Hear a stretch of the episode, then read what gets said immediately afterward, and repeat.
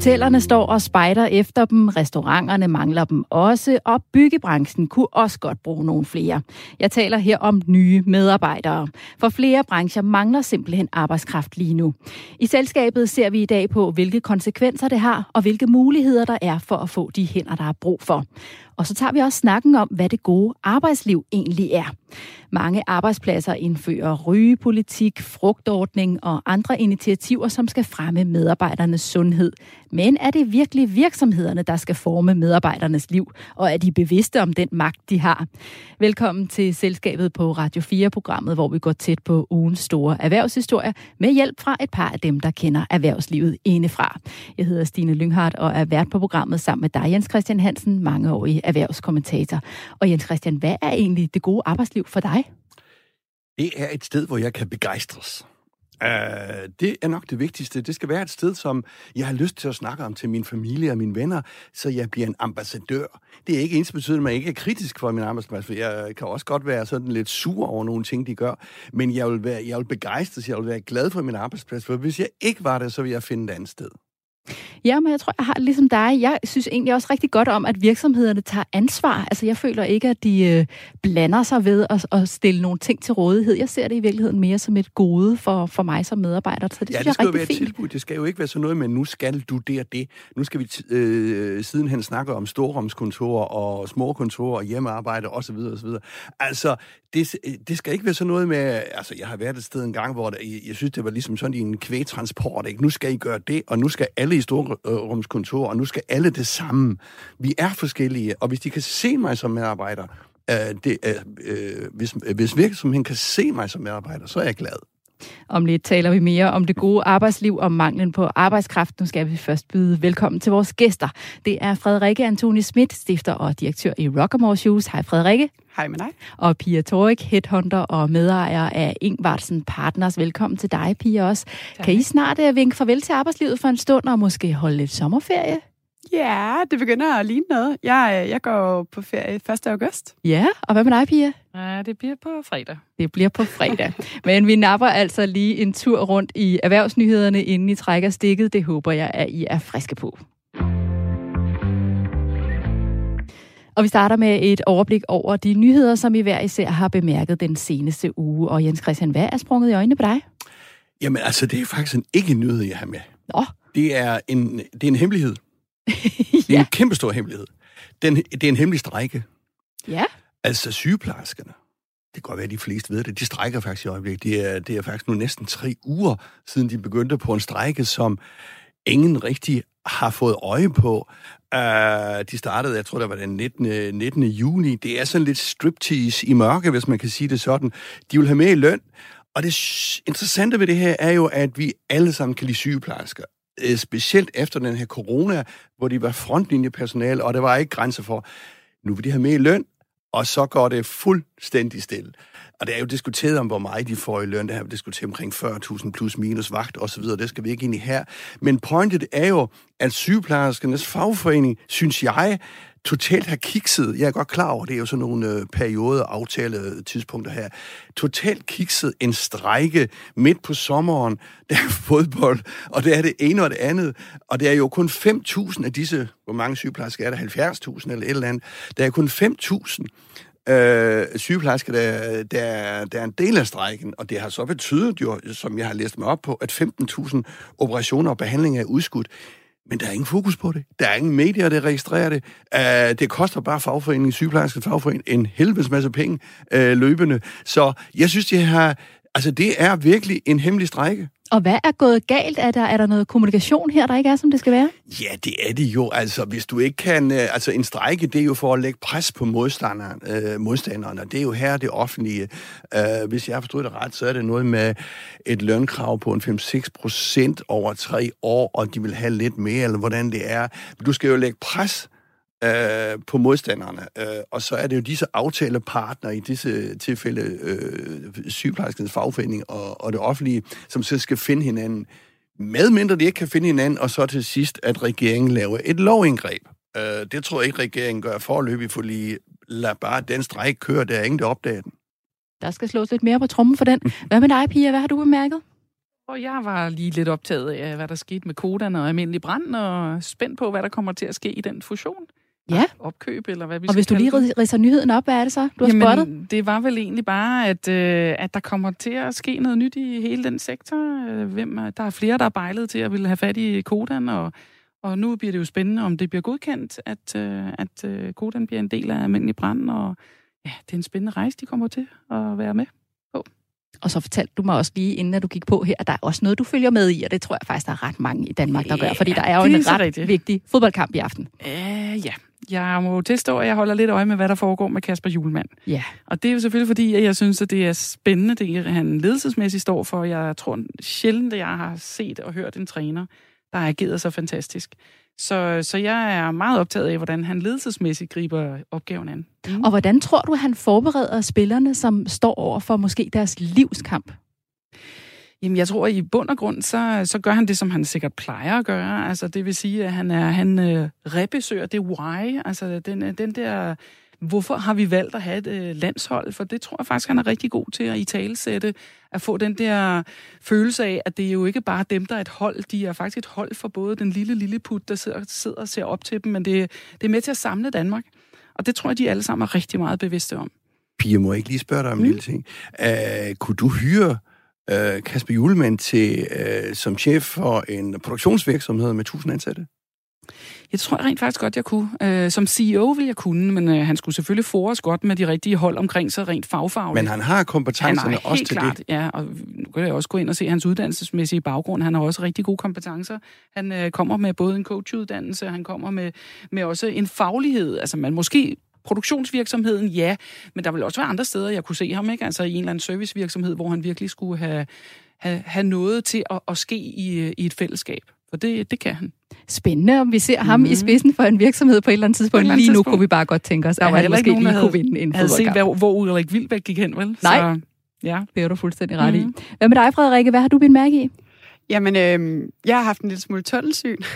Ja. vi, øh, øh, vi på vej til at åbne butik i Norge, og øh, øh, hele mit liv de sidste to uger har handlet om, hvornår kan man komme ind i Norge. Det kan man nu, kan jeg fortælle. Øh, det er ikke så erhvervsrelateret, ud over at jeg åbner en butik, som selvfølgelig er en lille smule erhvervsrelateret. Øh, så den eneste anden nyhed, der sådan lige strøg forbi mit blik, som jeg Må jeg ikke engang spørge, inden du rykker videre? har læst. Jo, Hvordan, hvordan gør man egentlig det? Altså, hvordan åbner man lige pludselig en butik i Norge? Ja, det er øh, en spændende ting, når man ikke kan få lov at rejse ind i landet. Ja. Det kan man først, når man er fuldt vaccineret, og det er jeg først i slut juli, to dage før jeg skal på ferie. øhm, så det kan ikke rigtig lade sig gøre. Så jeg er i gang med at lege en butik på FaceTime. Øhm, og eftersom det er en investering på 6 millioner kroner, er det måske en lille smule øh, skørt. Men der er jo ikke rigtig andre veje frem. Vi skal have en butik i Oslo, og der er et virkelig godt legemål ledigt. Og i Oslo har de ikke samme butikssted, som vi har i Danmark. Så de er ikke sådan særlig interesserede i at vente på, at jeg kan komme ind i landet.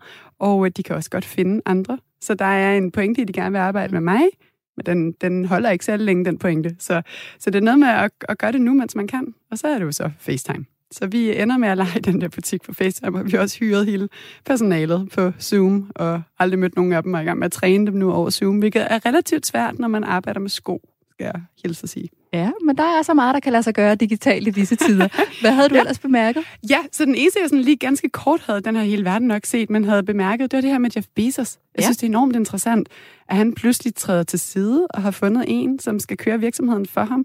Og det er jo interessant, fordi det er en gigantisk virksomhed, så den er jo kæmpestor. Men det er også interessant, fordi det er en iværksættervirksomhed. Så det ligger ligesom inden for det felt, jeg interesserer mig for, at man tager med og bygger det stort. Og den der rejse, man er på, kræver jo forskellige mennesker, afhængig af, hvad trin du er på. Så det er jo ikke den samme CEO, der kan tage dig fra 10 til 100 medarbejdere, og det er heller ikke den samme, der kan tage dig fra 100 til 1000 medarbejdere. Så det, at han har ansat en person, som har været der siden han var 29, synes jeg er enormt interessant at kigge i, fordi har han så de kompetencer, der skal til, eller er det mere, fordi han kender firmaet til bunds, og hvordan kommer det så til at gå, når man skal lede, jeg ved ikke engang, hvor mange øh, ansatte der er i Amazon, men når man skal lede alle de der mange millioner, hvis ikke det er milliarder nærmest ansatte, der er, hvad, hvad gør man så, når man er en, der har været der fra den gang, de var mindre? Det synes jeg er spændende. Og hvor er jeg glad for, at du vælger den nyhed, fordi vi skal faktisk tale meget mere om Jeff Bezos senere i programmet, når vi har ham oppe som ugens erhvervsprofil. Lad os runde nyhedsoverblikket af her. Tak til jer alle tre.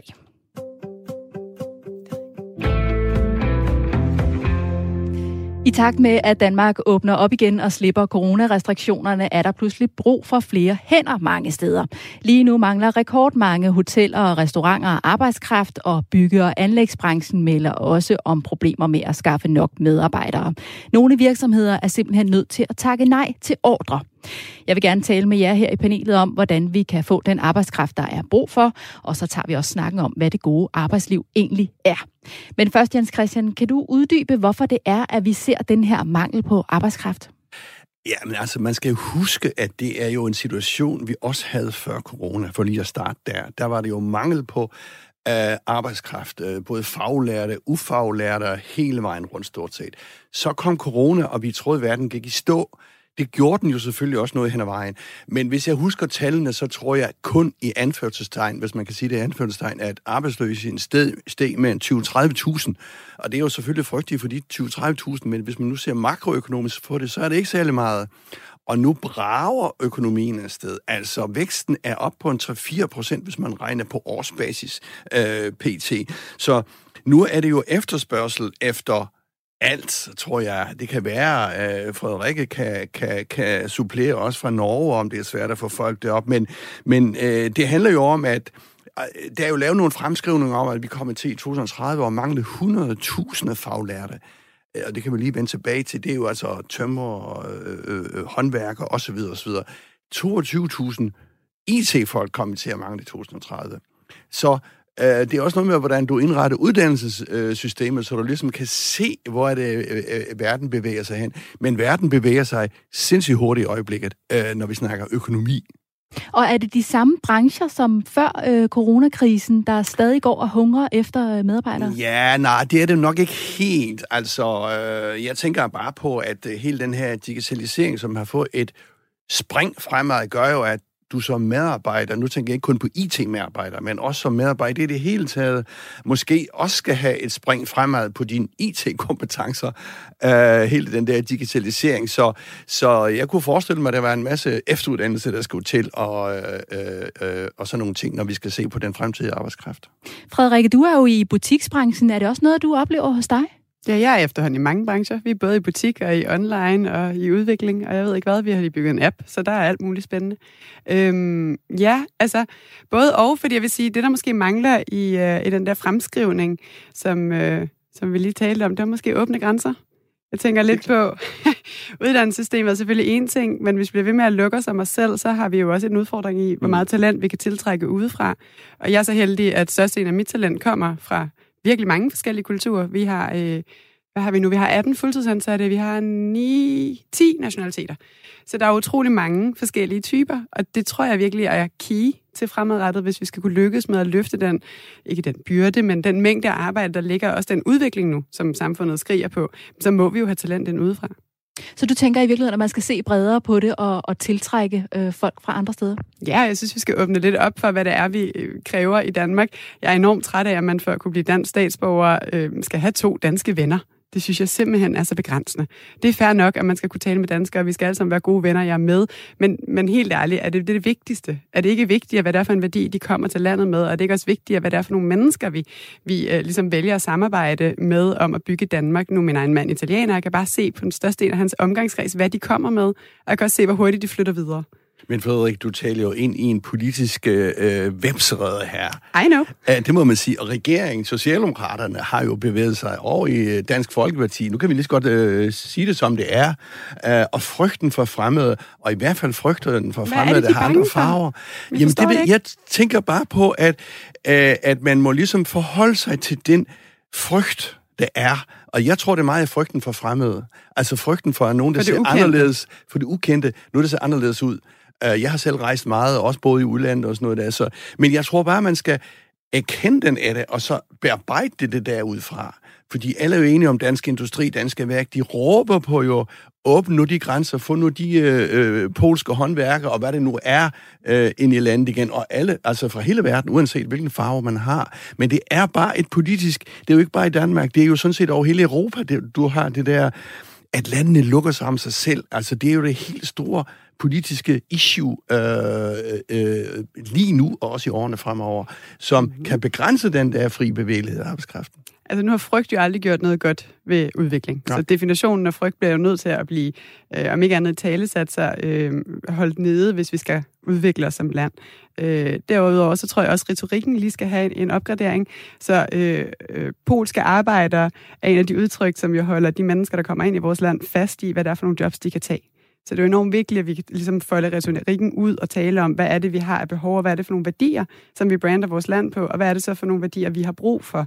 Så det ikke bliver meget låst på, hvad for en nationalitet, og hvad, hvad havde, hvilket job havde de måske i 80'erne i Danmark, men i stedet for at kigge på, hvad er vi det, vi kan i 2020'erne, og hvad er det for en værdi, der kan komme Kan du ikke landet. gå over på Christiansborg og holde det foredrag? Der er alt for meget snak, alt for lidt action, det bliver for hårdt. Pia, hvad tænker du, der skal til for at få den arbejdskraft, der er brug for? Jamen, øh, jeg tror da helt klart, at der stadigvæk er nogen, der, der er for lidt, øh, kan man sige, tæt på arbejdsmarkedet. Altså, vi skal have flere ud på arbejdsmarkedet. Vi har for mange deltidsfolk, øh, folk, de skal ud på arbejdsmarkedet. Jeg er enig i, at vi skal åbne grænser og få, få andre folk ind, øh, så, det, så det er jeg også med på. Og så har jeg måske også øh, hele tiden en, en, en, en kæphest, der handler om, at Altså, jeg har en datter, der har tænkt sig at læse medicin, og det, der er det fantastiske, hvis man læser medicin, det er jo, at man ikke skal døje med at få sig en praktikplads. Men hvis vi kunne gøre det meget mere, kan man sige, enkelt, at øh, man tager sin, måske sin øh, bacheloruddannelse, og så går man ud og får sig noget erhvervserfaring, og så går man tilbage og læser den der kandidat. Og, og der kunne man jo sagtens forestille sig, altså nogen som, øh, som øh, Rockermore, at, at de for eksempel sagde, jamen nu er der jo et helt hold studenter, ikke? Og de går der og skal have noget bachelor, øh, eller hvad hedder det, sabbatår, men så lad dem da gå ind og få et øh, graduate-forløb øh, på et halvt år, og så skal de lige ud og rejse, hvis de overhovedet må komme ud og rejse, det ved vi jo ikke nu. Men, men hvorfor ikke allerede der fange nogle af de studenter nu, fordi altså, der er jo ingen, der siger, at øh, Rockamore ikke skal have øh, eksempelvis altså, nogle sindssygt stærke øh, studenter, som, øh, som måske kan bygge ovenpå og blive kan mærke marketing, hvad ved jeg, kommunikation, et eller andet. Og, og det er jo nu, altså det er jo nu, så, det, så skumme fløden. Utrolig gerne. Problemet i dag er, at vi har faktisk to, der gør det der. Ja. Og de må kun komme i to måneders praktik. Jamen, det er jo også regler, regler, regler. Det er lad os, så lad os udfordre alle de åndssvage regler, ikke? Nemlig. Altså, Ja, for det, det kan man ikke nå noget med. Altså, Der er flere herunder Dansk Erhverv og Dansk Industri, som advarer om, at manglende arbejdskraft kan bremse den økonomiske vækst, som Danmark ellers kigger ind i de næste år. Er du enig i den betragtning, Jens Christian? Ja, det er jo helt sikkert, altså apropos det, vi lige har snakket om, altså der skal hænder til at skabe vækst. Uh, så, så det vil helt klart begrænse, og hvis politikere ikke finder ud af noget med det der, nu øh, skal vi ikke, øh, behøver vi ikke snakke mere om grænser lige nu, men, men, men det bliver jo et issue, uh, som politikerne uh, bliver tvunget til uh, at forholde sig til. Så, uh, så ja, det kan absolut koste på væksten, eller det kan koste på noget helt andet. Fordi hvis du sidder som virksomhed og ikke kan få arbejdskraft, jamen skal du så flytte din virksomhed? Øh, og det tror jeg ikke, det er mange. Altså, jeg tror gerne, øh, virksomheden vil gerne blive i Danmark. Det er et fantastisk øh, infrastruktur, øh, gode medarbejdere, øh, øh, godt uddannet. Men hvis du ikke kan få hænder, jamen så må du jo flytte hen et sted, hvor du kan få hænder. Hvad tænker du, øh, Frederik? Kan virksomhederne også gøre noget selv for at tiltrække nye medarbejdere? Ja, selvfølgelig. De kan da gøre utrolig meget. Apropos øh, øh, det eksempel, der var tidligere med sygeplejerskerne, det handler jo måske i, i større grad om respekt. Altså, hvor meget er det, vi gerne vil betale for en service eller for en værdi, som vi mener, vores land har brug for, og, øh, og hvor stiller de mennesker, som så kan levere den værdi? Fordi nu snakker vi Norge, og i Norge der kan man tjene to eller tre gange så meget som sygeplejerske. Hele, hele sådan, den offentlige sektor, de tager til Norge, og så det gør læger forresten også. Så gør de det i nogle år, og så kommer de hjem. Ikke? Øh, kunne vi ikke i stedet for stoppe dem? Fordi hvis det kun er lønnen, der får dem til at tage afsted, kunne vi så ikke finde ud af, hvad det er, de er værd, og tilbyde dem det samme. Og det tror jeg er enormt vigtigt, at man som virksomhed, nu var det det offentlige, men min virksomhed, der kigger vi enormt meget ind i, øh, værdier og i mennesker og deres kompetencer frem for erfaringer og i profiler. Så størstedelen af mit team har for eksempel aldrig arbejdet med fashion. Der er meget få af dem, der ved, hvad det egentlig vil sige at lave sæsoner, fordi vi har ikke sæsoner, så det er lige meget. Og så taler vi i stedet for ind i, hvad, har du, hvad vil du gerne, og hvad har jeg brug for, så opgraderer vi dem langsomt til at lande et sted, hvor vi begge to synes, det er fedt. Og nu drejer du så snakken hen på det her med, med værdier, og jeg kunne i virkeligheden godt tænke mig at tale lidt mere om det her med virksomhedernes værdier og det arbejdsliv, som ligger og venter på nye medarbejdere. For Kristelig Dagblad har bragt en kronik af Holger Ross Lauritsen, der er virksomhedsejer og Ph.D. i idéhistorie. Han mener, at det i dag i høj grad er virksomhederne, der er med til at definere det gode liv, fordi man som medarbejder bruger en stor del af sit liv på arbejdspladsen og bliver præget af de værdier, som arbejdspladsen er baseret på. Der er for eksempel mange, der er med til at at fremme medarbejdernes sundhed med frugtordning, fitness på arbejdet, rygepolitik og sågar en økonomisk bonus til medarbejdere, der cykler på arbejde i Holger Ross Lauritsens virksomhed. Men der er også virksomheder, der har klare holdninger til for eksempel klima og miljø. Er I enige i, at det i dag er virksomheder, der definerer det gode liv? Hvad siger du, Pia? Ja, jeg tror rent faktisk, at øh, det er jo et fællesskab, vi er en del af. Og det skal jo være et fællesskab, som for eksempel man begejstrer sig at være i. Altså, jeg har faktisk lige lavet et opslag på LinkedIn, hvor jeg siger, det er ikke ledere, der skal, be- skal motivere medarbejdere. Medarbejdere, de har en forpligtelse og får løn for at møde ind motiveret. Men det er ledernes ansvar at sørge for, at der er motiverende rammer, at der ikke er rammer, der ødelægger motivationen. Og der mener jeg helt klart, at, øh, at medarbejdere de er nødt til ligesom at forholde sig til, hvad er det for en virksomhed, de har valgt at være en del af. Er det, har de et, øh, et værdisæt, som de ønsker at være en del af? Er det sådan, så der er psykologisk tryghed? Er det sådan, så at man kan få lov at, at vækste og blive til noget fantastisk i den virksomhed, som man, som man er en del af? Og der skal man jo, og det er jo så fordelen ved, at der er den her markedssituation nu, altså i forhold til, hvor, mange, hvor meget jobjagt der er, at der kan man altså også godt være kredsen og stille krav om, at man faktisk kommer til at være en del af en virksomhedskultur og nogle værdier, som man gerne vil tabe ind i. Frederikke, har du gjort dig tanker om det gode arbejdsliv i din virksomhed, og hvad dine værdier er? Ja, selvfølgelig har jeg det. Endda rigtig meget. Øhm, jeg har været øh, øh har fornøjelsen af at være gæst sammen med Henrik, som øh, jo er øh, meget stor fan af den fire dages arbejdsuge, og hver gang jeg møder ham, så går jeg hjem og tænker over, kunne man gøre det i Rockamore? Kunne man lave fire mm. dages arbejdsuge? Fordi alle hans pointer og værdier rimer rigtig meget på det, jeg gerne vil. Jeg er så blevet enig med mig selv om, det kan være, jeg skal tage den direkte med Henrik, men jeg kan, man kan ikke løse det som vækstvirksomhed. Det er i hvert fald mit øh, afsæt. Jeg ved ikke, om det er rigtigt. Men jeg kan ikke se, hvordan vi kan løse det. Så jeg prøver i stedet for at øh, tale ind i de værdier, jeg ved, mine medarbejdere har. Vi har jo så øh, mundtlige samtaler om, hvorvidt det lykkes. Og det er rigtig meget fleksibilitet og frihed. Og, øh, og øh, altså, det hedder jo hvad hedder det, ansvar under ledelse mm. eller noget af den stil, men det er jo til bare totalt ansvar. Altså, de får øh, et tema på hver af vores kampagner, og så eksekverer de selv på den måde, de selv synes, i de deadlines, de selv vil. Og de arbejder hjemme, når de vil, og når de ikke vil, og det er jo efterhånden klassisk, men, men i det hele taget arbejder med dem, de vil, og alle har et budget. Og alt, hvad der ligger under det, eller så længe du ikke rammer grænsen, så må du bruge penge på det, du vil. Så hvis du mener, du skal bruge dem på en model, eller en location, eller du ved, en ekstern copywriter, så gør du det. Så de er øh, i stor grad deres egen department, hvis ikke deres egen lille iværksætter. Og jeg prøver sådan at tale ind i, at alle er entreprenører i Rockamore, så du skal løse din egen afdeling af Rockamore 100%. Og det, øh, det synes folk er rigtig fedt.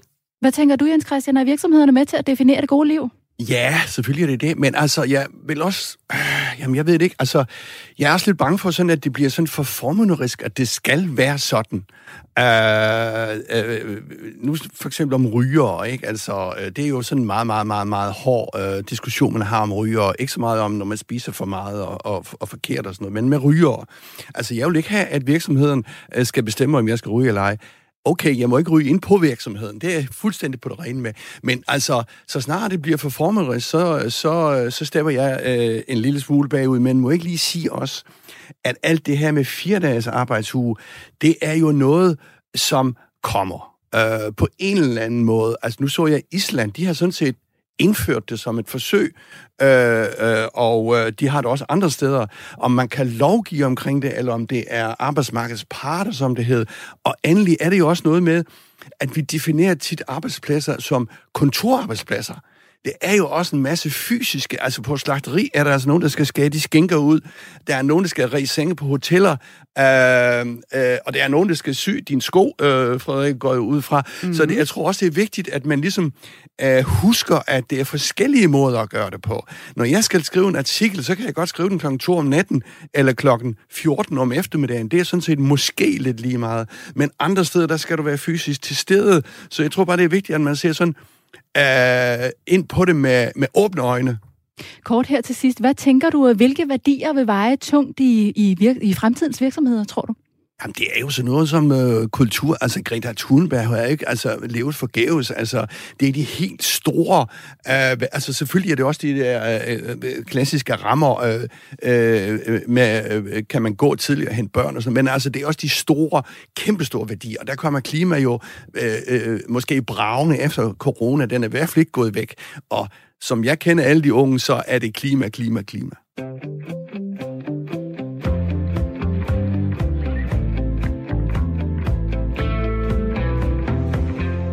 Du lytter til Selskabet på Radio 4, programmet, hvor vi analyserer og debatterer ugens store erhvervshistorier og går tæt på nogle af personerne bag virksomhederne. Jeg hedder Stine Lynghardt og er vært sammen med erhvervskommentator Jens Christian Hansen, og vores gæster i dag er Frederikke Antonie Schmidt, stifter og direktør i Rockamore Shoes, og Pia Torik, headhunter og medejer af Ingvartsen Partners. Hvem tør overhovedet blive iværksætter i 2021? Det spørgsmål stiller Le Gammeltoft, stifter og direktør i det digitale medie Heartbeats, i et debatindlæg i Berlingske. Le er en del af et panel, som Dansk Erhverv har nedsat, og som har udarbejdet 28 konkrete anbefalinger til, hvordan Danmark bliver, hvordan Danmark bliver verdens bedste iværksætterland. Men i debatindlægget skriver Le Gammeltoft, at hun faktisk er i tvivl, om hun vil blive iværksætter i dag, hvis hun havde haft den indsigt, hun i dag har om forholdene for iværksættere i Danmark. Hun peger blandt andet på, at iværksættere i højere grad er efterladt til at klare sig selv, og at de har lært at se det offentlige system som byråkratisk og bøvlet. Frederikke, du er selv iværksætter. Vil du ture blive iværksætter i 2021 for nu at bruge Le Gammeltofts formulering? Nej, det vil jeg ikke, men det skal også lige siges, at øh, det vil jeg aldrig ture. Så ligegyldigt, hvornår du havde spurgt mig, ville jeg have sagt nej. Øh, jeg var aldrig sat ud for at blive iværksætter. Jeg er det, jeg kalder så, så øh, øh, offentligt problemløser. Så jeg øh, satte mig i en situation, hvor der var et problem, der skulle løses, og så satte jeg mig i en, der var større og større og større, og så på et eller andet tidspunkt havde jeg en virksomhed, som nogen begyndte at interviewe mig omkring, og så kaldte de mig iværksætter. Og så begyndte jeg langsomt at adoptere den titel som en del af min identitet. Men hvis du havde spurgt mig, om jeg ville starte en virksomhed, havde det været et meget stort rungende nej, fordi jeg var bange for at starte en virksomhed. Jeg kan godt følge, hvad det er, lige tænker, og hvordan, hvordan det er, hun ligesom ender til den konklusion, og jeg kan godt forstå, at det er meget, meget svært at forholde sig til, hvordan man starter en virksomhed i Danmark i dag. Det synes jeg også, det er. Så hvis du spørger mig, om jeg synes, vi skal ændre reglerne og gøre det lettere, så ja. Hvad synes du sådan har været det letteste ved at være iværksætter, og omvendt kan du måske følge op med, hvad der har været det sværeste? der er ikke noget, der er let. øhm, der er ikke noget, der er let, og jeg tror, det sværeste er at blive ved. Det handler om at være ekstremt stedig og hele tiden tro på, at det godt kan lykkes. Der er så sindssygt mange failures til de der overnight succeser, vi alle sammen ser. Og at man bliver ved med at tro på det og blive i det og gøre det igen og rejse sig op dagen efter og gøre det igen og gøre det igen og gøre det igen. Det er hårdt. Så det har altid været det hårdeste. Det er også det, der er min og mange andre iværksætteres styrke, at vi tror på, at vi kan. Det er også det, der har fået os alle sammen ud af coronakrisen. Vi har været utrolig fleksible. Vi har den benefit af at være små virksomheder, vi kan omstille os hurtigt. Og vi har et mindset, der hedder, at vi er klar til, hvad der kommer af nyt. Så vi omstiller os til det, der er i dag, ikke det, der var i går. Og, øh, og så tror vi på, at man skal være stedig, og man skal power through, så kan man godt. Så hele det der sådan, mindset er jo det, der gør, at mange af de virksomheder, der løber hurtigst i dag, er jo iværksættervirksomheder. Er du enig med Le Gammeltoft i, at man i højere grad end tidligere er efterladt til at klare sig selv, og at øh, det, det offentlige system er meget byråkratisk? Jeg synes, at Le har ret i, at det er, det er i hvert fald svært at være en virksomhed i 2020 og 2021. Og en af de punkter, hun, hun går mest op i artiklen, er, at man ikke kunne søge om øh, støtte fra regeringens øh, hjælpepakker, fordi man ikke kunne vise den tabte vækst, man jo så ikke havde. Og det er fordi, du ikke har et benchmark. Så hvis ikke du kan vise, at du lavede X sidste år i marts, og at du i år laver noget, der er mindre, jamen så, kunne du så, ikke, så var der ikke nogen differencer, så kunne du ikke få støtten. Og øh, den der hjælpepakke tog jo ikke højde for, at mange virksomheder har vækstet 20, 30, 100 procent hvert år, så de burde have lavet meget mere. Så det kan jeg godt forstå. Generelt så synes jeg, at der er... Øh, der er utrolig mange mindre love og små regler, der gør det virkelig svært at vækste som en virksomhed. Det er, utrolig, det er meget let at sætte den op. Det tager en dag. Og, øhm, og det er meget forståeligt og transparent at finde ud af, hvad der skal ske sådan det første års tid. Men lige så snart du begynder at have omsætning og blive en større virksomhed, måske ligger op i to cifrede million, millionbeløb, så begynder det at blive svært. Hvad tænker du, Jens Christian? Øh, hvor synes du, at øh, det danske iværksættermiljø står lige nu her? Ah, men altså, øh, jeg kommer nok øh, til at sige nu, at øh, nu skal man heller ikke jamre for meget. altså, man siger, øh, man siger sådan, at øh, i gamle dage var det meget bedre. Altså, jeg er helt sikker på, at Danfors, Grundfors, Lars Larsen og hvad de hedder alle sammen, ikke er sat i værken som iværksættere med nogen som helst støtte fra staten. Altså, jeg er med på at regler, regler omkring, men altså, hvis du er iværksætter, så har du vel, nu må du korrigere mig, Frederikke, drømmen og at vokse, og også drømmen om at tjene penge selvfølgelig. Øh, så staten er jo ikke en, der hele tiden skal... Altså, vi har en tendens alle sammen til at råbe på staten, så snart der er problemer. Og jeg er klar over her, når, når, når det er corona og sådan noget, det er jo en ekstraordinær situation. Men altså, der etableres 30.000 nye CVR-numre om året, og så har du fuldstændig ret i, at de første år er meget svære efter et par år, eller et år, eller meget det er, så er det kun 15.000 tilbage. Så jeg kunne tænke mig, at man gik ind og lavede nogle enkelte ting. For eksempel, at likviditetsmæssigt er det svært mm. i starten. Fordi hvem har lige et par millioner til at starte en virksomhed?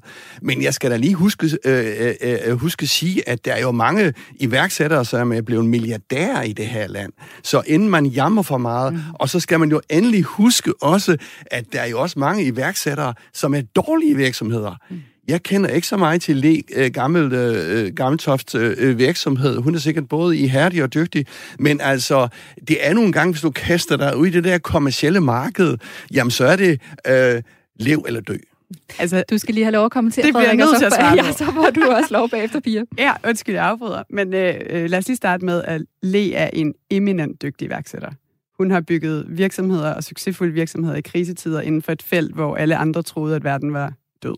Så altså det her med medie og, og forstå, hvordan man laver et mediebrug i, i dagens Danmark, det synes jeg, hun er, øh, hun er en rollemodel, og det skal vi værdsætte. Vi skal have flere af dem. Tilbage til første pointe, det var lettere i gamle dage, og Lars Larsen fik ikke nogen støtte fra regeringen. Nej, men hvor mange Lars Larsen er du gået glip af? Fordi der ikke var et bedre støtte. Du oh. har nogen at fortælle om, men du kunne måske have haft mange flere. Det kan man selvfølgelig altid sige. Nu har vi altså verdens rigeste samfund. Det kan også være, men, men hvorfor skal vi hele tiden holde os fast på den der mediane, at vi har noget, der er godt? Altså, if you keep it good, you'll never know how to be awesome. Hvorfor kan vi ikke rykke det højere op og se, hvad kunne vi, hvis vi gav slip på nogle af tøjlerne, eller hvis vi støttede nogen i tidligere tider. Og altså, det klassiske eksempel er jo alle dem, der stikker af. Alle de gode virksomheder, der sætter shop op uden for Danmark.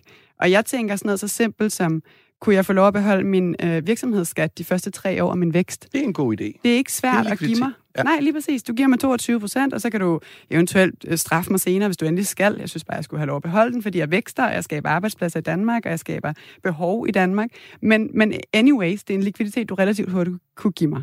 Det kunne også være noget med, at man kan skubbe sin moms. Det er også likviditet. Men og det, det, kan, det kan man jo nu, men det, hvorfor kunne man ikke det før? Det er sådan enkelte ting, som jeg er helt enig i. Som er små ting, der vil gøre en stor forskel.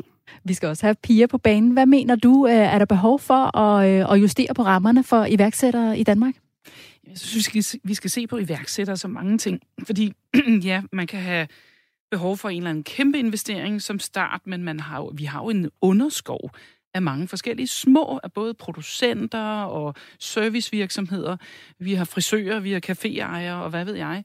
Og, og mange af dem, de, er jo, de har jo lige så meget stamina og lige så meget øh, agile og fleksible i forhold til, hvad vi ellers bliver udsat for.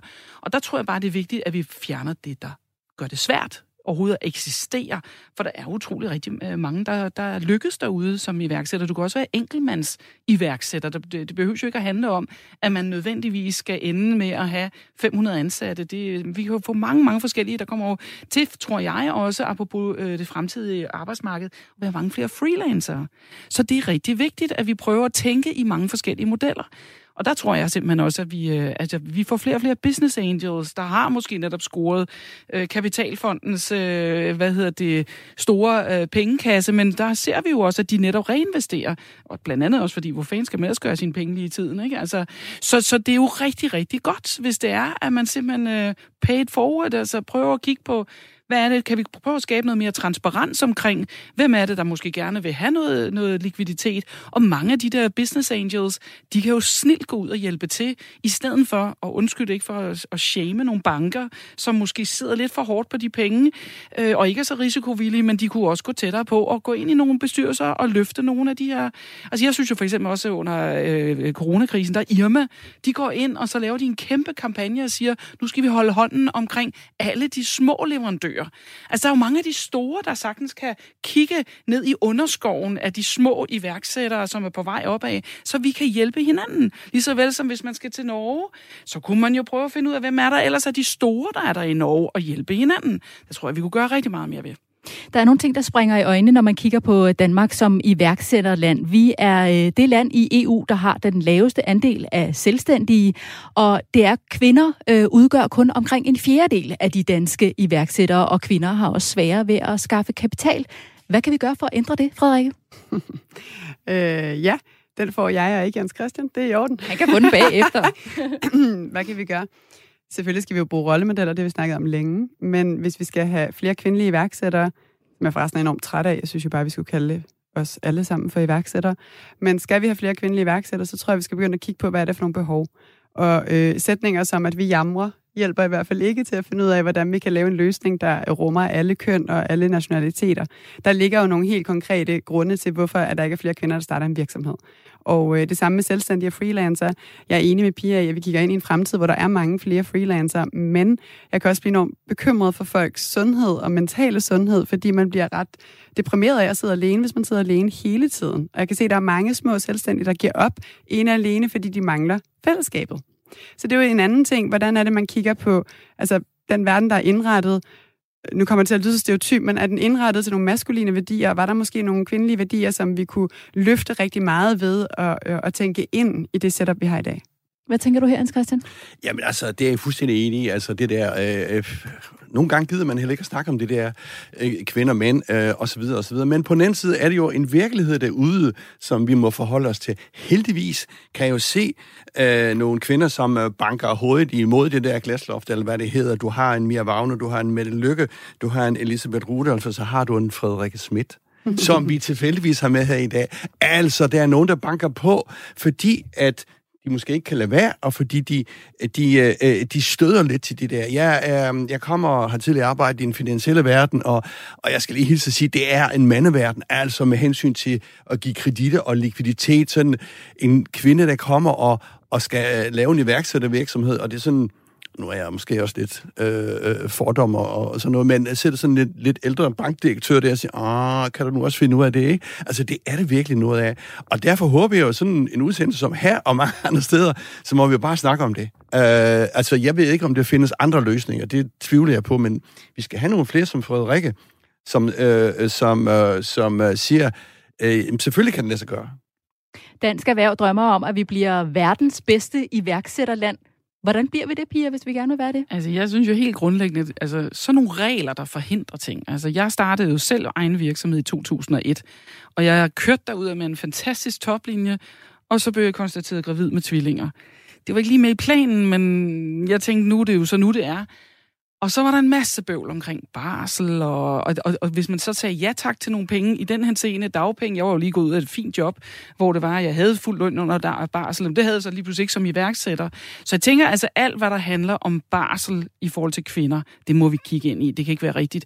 Og det skulle også være sådan, så man kan arbejde under sin barsel. Som, som, som selvstændig erhvervsdrivende kan man jo ikke bare melde sig ud. Altså jeg havde, øh, hvad var det, fem ugers øh, barsel, og så gik jeg jo nærmest på deltid. Det var nødt nødsaget til. Og jeg husker lige så tydeligt, og nu skal jeg passe på med, hvad jeg siger, men øh, jeg fik en dagplejemor, og hende og jeg, vi lavede rigtig mange skuffeaftaler om, hvordan vi skulle klare de der unger sammen. Og det var min redning, fordi jeg havde hverken øh, svigermor eller mormor eller nogen som helst til at hjælpe mig. Og der kræver det altså noget fleksibilitet i pasningsmuligheder. Så det har vi brug for. Og så kan vi sagtens være iværksættere som kvinder. Du markerede også, Frederik. Ja, men nu har jeg glemt, hvad jeg vil sige, så det er egentlig okay. Så kan jeg spørge, så kan jeg, jeg jo spørge dig, piger. hvad er det, hvad synes du er det vigtigste, der skal ske, hvis vi skal have flere iværksættere, hvis vi gerne vil have flere iværksættere? Mm. Jeg tror, der er i gang med at ske et generationsskifte. Så jeg tror, at de her øh, kvindelige iværksættere, som der bliver efterlyst, de øh, kommer lige om lidt. Øh, min egen generation af iværksættere er fyldt med fantastiske kvinder. Og lige så snart vi får lov at lave nogle exits og får nogle flere penge, så investerer vi jo bredere end dem, der var der tidligere end os. Og det samme med bankdirektøren. Jeg var otte banker rundt for at få en kassekredit til mit skobrand, fordi det alle sammen var mandlige direktører eller mandlige øh, øh, bank... Øh, hvad pokker hedder det? Bankmennesker, som sad der og, og sagde nej, for de kunne ikke se behovet for mit produkt. Og vi endte så i en bank med to kvindelige bankmennesker, som endte med at forstå 100% behovet.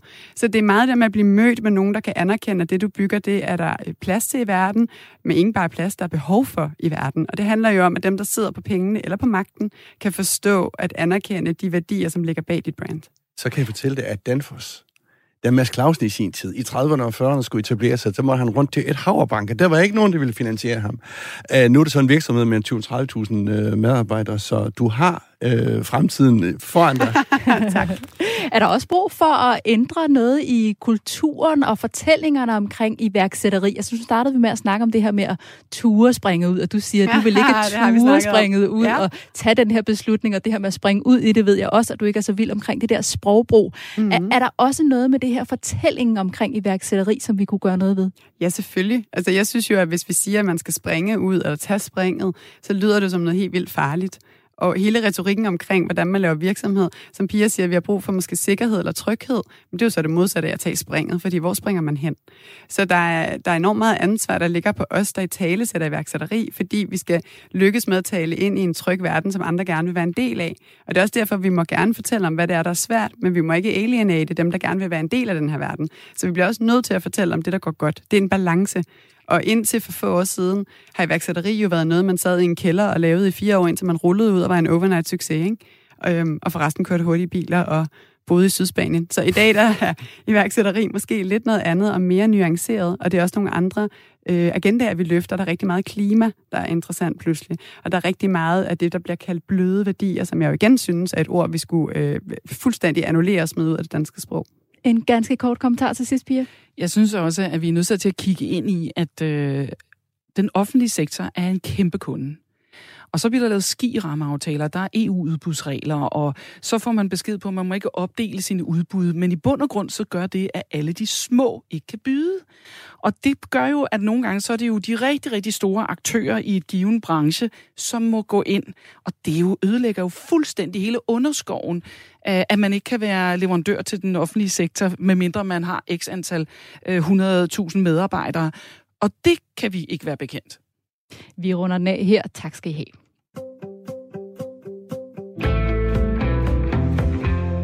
Nu skal vi til ugens erhvervsprofil. Hver uge tegner vi her i selskabet profil af en person, der spiller en stor rolle i erhvervslivet, og i denne uge vender vi blikket mod en amerikansk mastodont inden for onlinehandel. Mandag sagde grundlæggeren af Amazon, Jeff Bezos, farvel som topchef efter 27 år og overlod roret til Andy Jassy. Andy Jassy har arbejdet for Amazon næsten lige så længe som Jeff Bezos, og han kommer fra en stilling som direktør for Amazon Web Service. Det er en kæmpe virksomhed, han nu overtager den daglige ledelse af. Amazon startede med at sælge bøger på nettet, men i dag kan man købe praktisk talt alt, og virksomheden havde i 2020 en rekordhøj omsætning på 386 milliarder dollar. Jens Christian, prøv lige at fortælle lidt mere om, hvad det er for en virksomhed, Andy Jassy overtager. Ja, det er jo, det er jo, det er jo en fantastisk historie på, på den ene side, og så kan vi så vende tilbage til, hvad, hvad det er problemer ved den virksomhed. Jeg sad som korrespondent i USA i 90'erne og fulgte Jeff Bezos, da han pludselig blev nummer et øh, på, på, på, på alles læber der sidst i 90'erne. Jamen, det er jo en virksomhed, som han var Wall Street-mand, øh, og så sagde han pludselig sit job op, for han tænkte, det der online, det må, det må der være noget i. Så rejste han tværs over, over til Seattle og åbnede disse øh, Amazon.com, øh, øh, hvor de så solgte bøger. Og det blev så sidenhen til alt. Øh, og jeg siger alt, så er det virkelig alt. De kalder, det, de kalder den The Everything Store. Uh, nu er det så også uh, jo blevet mad. Uh, det er jo blevet uh, cloud, som det hedder. Altså, man kan købe sig plads op i, i skyen til at og, og, og lære sin, sin IT. Det er faktisk deres største virksomhed. De har, de har købt alt ind til den virksomhed. Uh, de ejer en avis, Washington Post. Uh, så uh, vi skal jo hen til det der spørgsmål øh, når vi øh, er ligesom øh, begejstret for sådan Jeff Bezos, han har jo set noget, og det, øh, det, øh, det er fint. På et andet tidspunkt bliver det simpelthen for stor. Og det har de amerikanske myndigheder også øh, kigget på nu. Hvis jeg husker ret, så er han ved at købe et af studierne over i Hollywood. øh, MG, øh, MGM, øh, tror jeg nok, det er.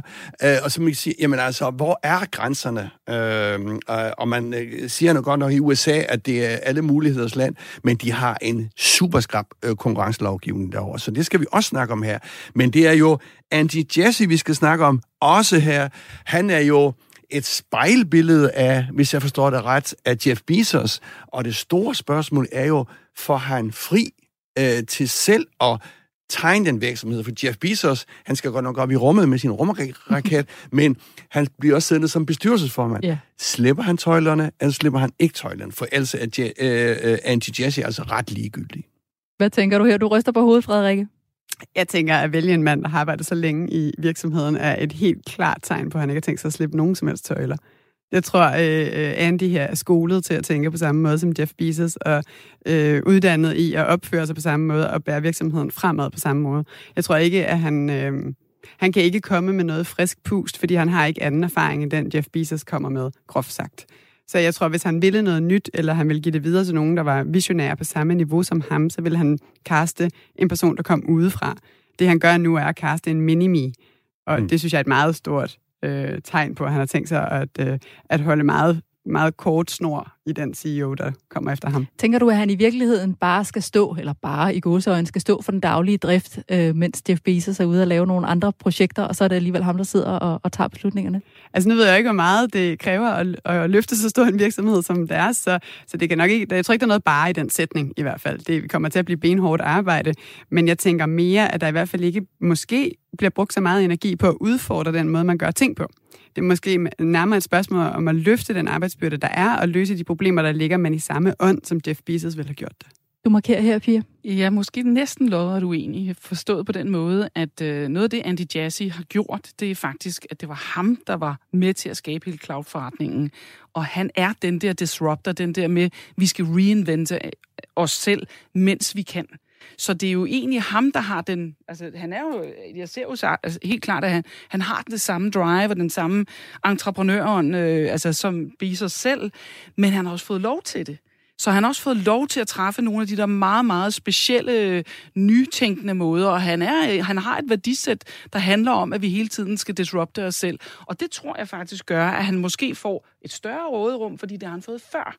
Og der, hvis jeg var biser, så ville jeg også tænke, jamen han er, op, han er opdraget i den ånd, at vi skal være rigtig, rigtig nytænkende hele tiden. Og det tror jeg så, hvis han bliver ved med at tænke sådan, og bliver ved med at gøre det så, og selvfølgelig at top- og bundlinje følger med, jamen så får han, øh, så får han rammerne til det. Hvad er det for et aftryk, Jeff Bezos efterlader i Amazon, og måske skulle jeg også sige hele internethandlen, Jens Christian? Jamen, det er jo et et verdensnavn, der skriver sig ind i historien på den gode og den dårlige måde, synes jeg. Og den gode måde er jo en, øh, vi har snakket om iværksætter her, det er jo en iværksætter, han kan se, han så jo det der online-handel.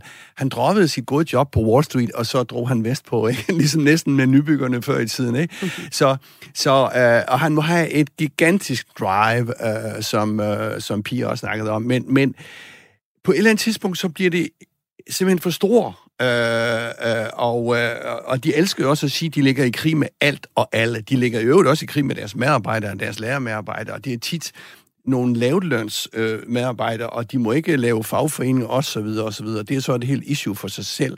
Men det er også det der, skal du have så stor en, så det er ligesom øh, selv kan bestemme, hvor meget du betaler i skat, fordi så lægger du dig bare et sted, hvor det ikke er skat, osv. osv. Så jeg tror, at der kommer nogle gigantiske slagsmål, ikke bare med de europæiske myndigheder, konkurrencemyndigheder, men også med de amerikanske myndigheder. Uh, så på et eller andet tidspunkt, og det kan godt være, at det sådan er, ah, skal man begrænse nogen? Ja, det skal man nogle gange, for ligesom at holde konkurrencen. Den nye direktør i Amazon, Andy Jassy, kan se frem til lidt af en startbonus i sit nye job. Han bliver nemlig belønnet med 1,2 milliarder kroner i aktier.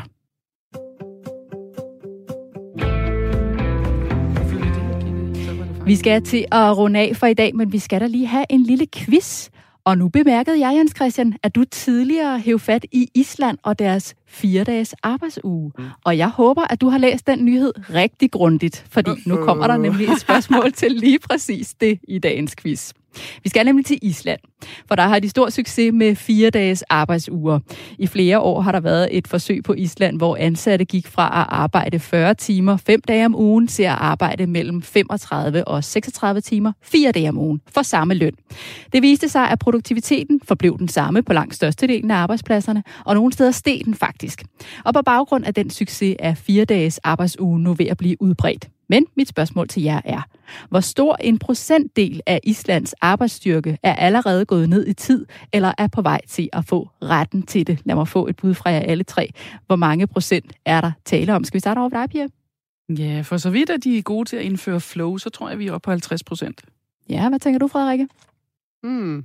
Jamen, så er jeg optimistisk og siger 62. ja, og kan du Jamen, huske det, Jens øh, Christian har læst nyheden? Ah, De er sådan en, jeg fløjter jo hen over det hele. Jeg ved, jeg ved ikke noget om noget Du har som bare helst. læst overskriften. Jamen, jeg tror ikke, det er så meget. Uh, jeg tror, vi er nede på en 30-40 procent. Nej, men så er det faktisk Frederikke, der er tættest på her, for det er faktisk hele 86 procent af. Islands arbejdsstyrke, der er gået ned i tid eller har fået retten til det. Ifølge forskerne bag undersøgelsen følte de ansatte sig mindre stressede og i mindre risiko for at brænde ud, efter de er gået over til en fire-dages arbejdsuge. Og deres sundhed og balancen mellem arbejds- og privatliv var også blevet bedre, skriver BBC. Resultaterne har fået flere af Islands største fagforeninger til at genforhandle deres overenskomstaftaler, og i dag er det altså 86 procent af Islands arbejdsstyrke, der enten er rykket over til at få en kortere arbejdsuge for samme løn, eller er på vej til at få retten til det. Tak til vores gæster i dag, Frederikke Antonie Schmidt, stifter og direktør i Rockamore Shoes, og Pia Torik, headhunter og medejer af Ingvartsen Partners. Også tak til dig, Jens Christian. I næste uge sender vi en særlig sommerudgave af selskabet med en hemmelig gæst fra erhvervslivet, så jeg håber, at vi lyttes ved. Programmet her var produceret af Beam Audio Agency for Radio 4.